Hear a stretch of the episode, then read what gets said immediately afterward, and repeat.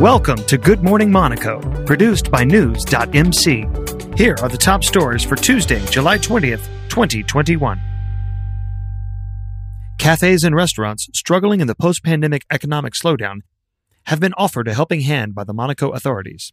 The initiative will allow the businesses to use the terraces on public property free of charge until September. The government and the town hall will absorb the cost 50 50.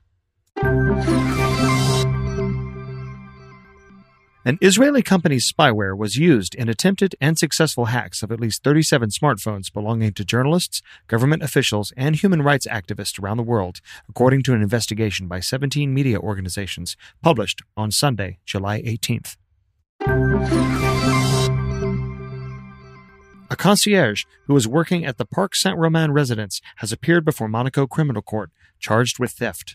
The 27 year old resident of Roquebrune Cap Martin took advantage of one of the residents when he was absent for two months during 2020 by stealing a watch worth 20,000 euros, which he resold for 8,500.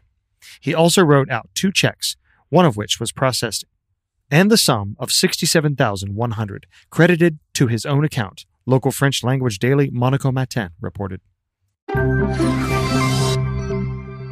Results from 4,341 PCR and antigen tests in the seven days to the end of Sunday, July 18th, reflect an incidence rate of 156.45 per 100,000, up from 91.26 one week earlier.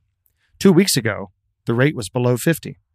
The benchmark incidence rate in the neighboring Alpes Maritimes is very similar, standing at 163 on Monday. Meanwhile, 11 Monaco residents tested positive for coronavirus on Monday, while four were declared fully recovered.